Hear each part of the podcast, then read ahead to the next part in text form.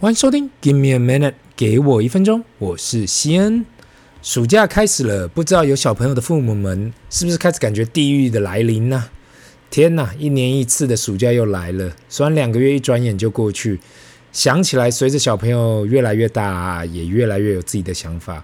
过去可能说：“诶，你去这里，你去那里，反正讲什么都可以。”那就是小时候的美好。只要你说他们，就会去做。随着时间慢慢的过去啊，现在开始懂事。再也不是那个你说什么就是什么的小女生跟小男生，我也不能怪他们啦，因为我自己就是这样的一个人呐、还记得我爸妈哦，一直都来跟我讲啊，诶，为什么我那么难搞？你哥哥姐姐都可以听话，你就喜欢有自己的想法？你是没听过小朋友有耳无嘴吗？这让我开始想起小时候啊，从幼儿园开始，我就是一个那种意见很多的人。那老师一直觉得我这个人超难搞的，也不是那种。我不是那种什么都不会做，你知道，就是那种做任何事啊都会有很多的问题，一直想要问为什么要这样做，为什么要那样做。我认为怎样做才可以做得更好。从求学阶段到现在，我的另外一半到现在都还一直就是问我说啊，奇怪，我怎么每天有那么多的想法？那我真的不好意思嘛，因为我就时时刻刻都在思考啊，How can I do it better？每一件事情我都想要把它做得更好、更精进。可能是因为我是处女座吧，使得我太难搞了。从老师、教授、主管、下属，我一直在想这一句话，好像是我在大学的时候读到 Andy Grove 这位前 Intel 创办人及 CEO，那个现在他已经当然是已经做天使的企业家，曾经说过，还有也有出一本书啦，就在讲这件事。Only the paranoid survive，中文翻译好像是只有偏执狂才能生存。意思就是，不管你有多成功啊，你永远都在想我的公司怎么样做才可以更好。不管你是多成功的公司，多成功的老板，都要战战兢兢的过每一天。那书里面所写到的一些细节，我早就忘了，毕竟这可能是已经超过了二十来年前读的书。但是我永远就忘不了那个书名。我到现在啊，看到 Tesla 老板 Elon Musk，我认为他就是这样的一个人。你如果认真的去看他做事的方式，你真的可以看到一个很专注。非常有热情，拼了老命去做的一个人，这就是为什么我一直觉得，如果你人生已经找到你的目标，那就放手去干吧，不用再去想太多了。有时候困难的地方就是，你看这碗想那碗，你永远不知道自己想要的是什么。当我小朋友开始有了自己的想法，我觉得超棒的，我都跟他们讲，早一点找出你的热情，your passion，find your passion，这样你就不用去想啊，想东想西去尝试这尝试那，只是他们都跟我讲啊。爸爸，我真的不知道我出社会要干嘛。那我就会说，你小学生啦，没关系，现在就是多看多尝试。没有人真的可以小学就知道自己一辈子想要做什么，都都是需要时间跟经验。另外呢，小编今天一大早有通知我，那就是上礼拜四截止的抽书活动已经抽出了得奖者，陆陆续续呢会跟得奖的听众来联络。如果收到给我一分钟的私讯，也麻烦提供你的地址来给我们去寄出这次要送出的。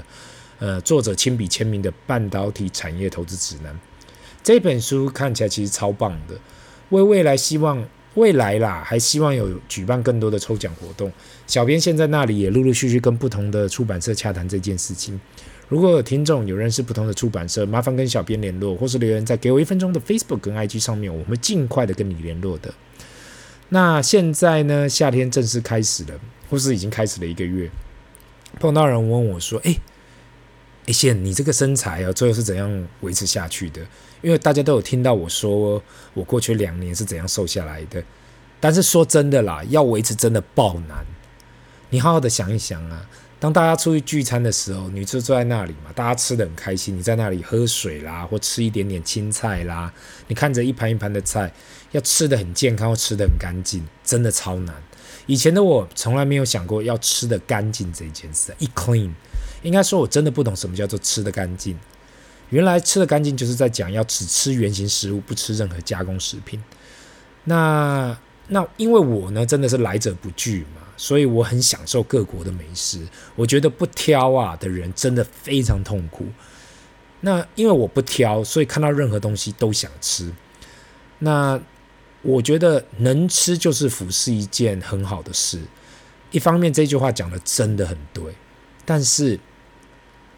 能吃啊，最怕就是你看到整桌，但是你不能吃。就是如果你是没有胃口的人呐、你看到一整桌的美食没办法吃，那真的很痛苦。但是你如果你是很能吃的人呐、但是你也看到一整桌美食，但是却不能吃，那也是超痛苦的。那为什么我会想要继续保持身材呢？因为我自己感觉到嘛，做任何事要成功啊，需要的就是自律 （discipline）。不管是读书也好，工作也好，投资也好，最后讲的就是纪律。那我就在那里想嘛，现在大家都在追求快，要立竿见影，马上看到效果。到底做了什么事情可以让你马上看到效果，又可以增加自己的自信心？这时候我就想到，每天让自己瘦一点，健康一点，这是最快可以看到效果的事。特别是每个礼拜站上体重机那一刻，如果掉了一点点，你是不是马上对自己更有自信？那天，每天啦，每天可以自己跟自己讲吗？是的，我可以做到。我的另外一半每次都在笑我说，我每天都在那里一点点、一点点的努力，到底能够做什么？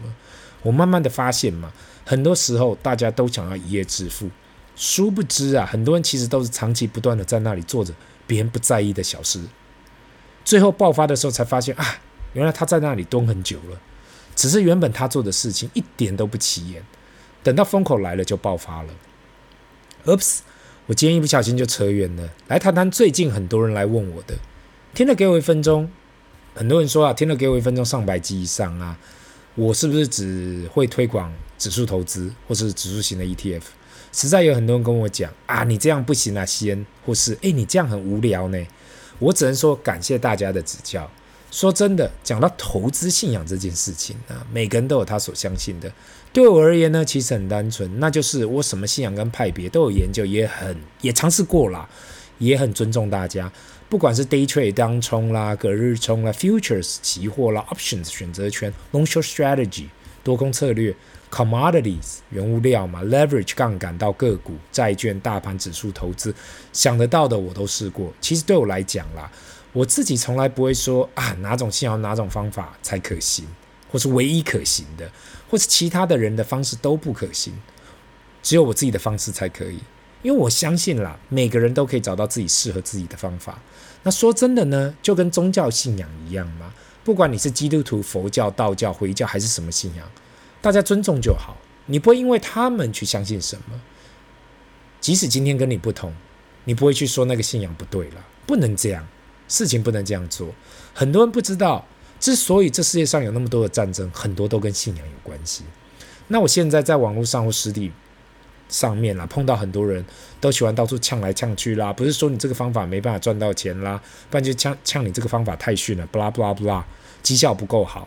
不要以为我这小小频道很和平，那其实也是很多人来呛的，但是我都是笑笑而已，因为这个世界实在太大了，单单讲投资实在有太多种方式，有些人走的是价值投资，像是巴菲特这样的，有些人走的是像也许避险基金这样长短都做的类型，也有很投机的交易者。就是 day trade 啊，或者隔日冲，更厉害的应该就是我所谓现在所谓的 quantitative trading 量化交易。不管你是从事什么样的投资方式，我觉得都应该尊重他人，毕竟每个人都是从他自己的本身考量出发。另外一点呢，也看到很多人呐、想要投资却不知道自己到底适合什么，变成有一点到处求神拜佛的方式在进行。譬如说，他看到电视上或者网络上或者书上谁谁谁投资方式不错，就会想要去试一试。我觉得，如果你本身是从来没有投资过，想要用这种的方式去尝试啊，不是说不行，只是怕最怕啊，到处沾酱油。那这里试一下，那里试一下，试到最后自己试了什么方式也不确定，说自己投资好像有获利吗？真正算下来，感觉好像，诶，也差不是很多。那很多人问我说嘛，为什么我要提倡大盘指数型的投资？我本身在这个题目上想了很久很久。那就是绝大部分的人呐、绝大部分的人，如同巴菲特所讲的，都对投资本身这件事情没有太大的研究。每个人都把股市跟金融市场当成翻本的工具，跟合法的赌场，好像做了一下重压一下就可以马上翻本，听到一个名牌，哎，就可以一夜致富。很多人没有想啊，年化报酬率这件事情，还以为哎，年年三十 percent、四十 percent、五十 percent，年年翻倍就跟喝开水一样。我有时候碰到很多人问我。为什么法人跟基金经理人呐、时时刻刻要跟大盘比较？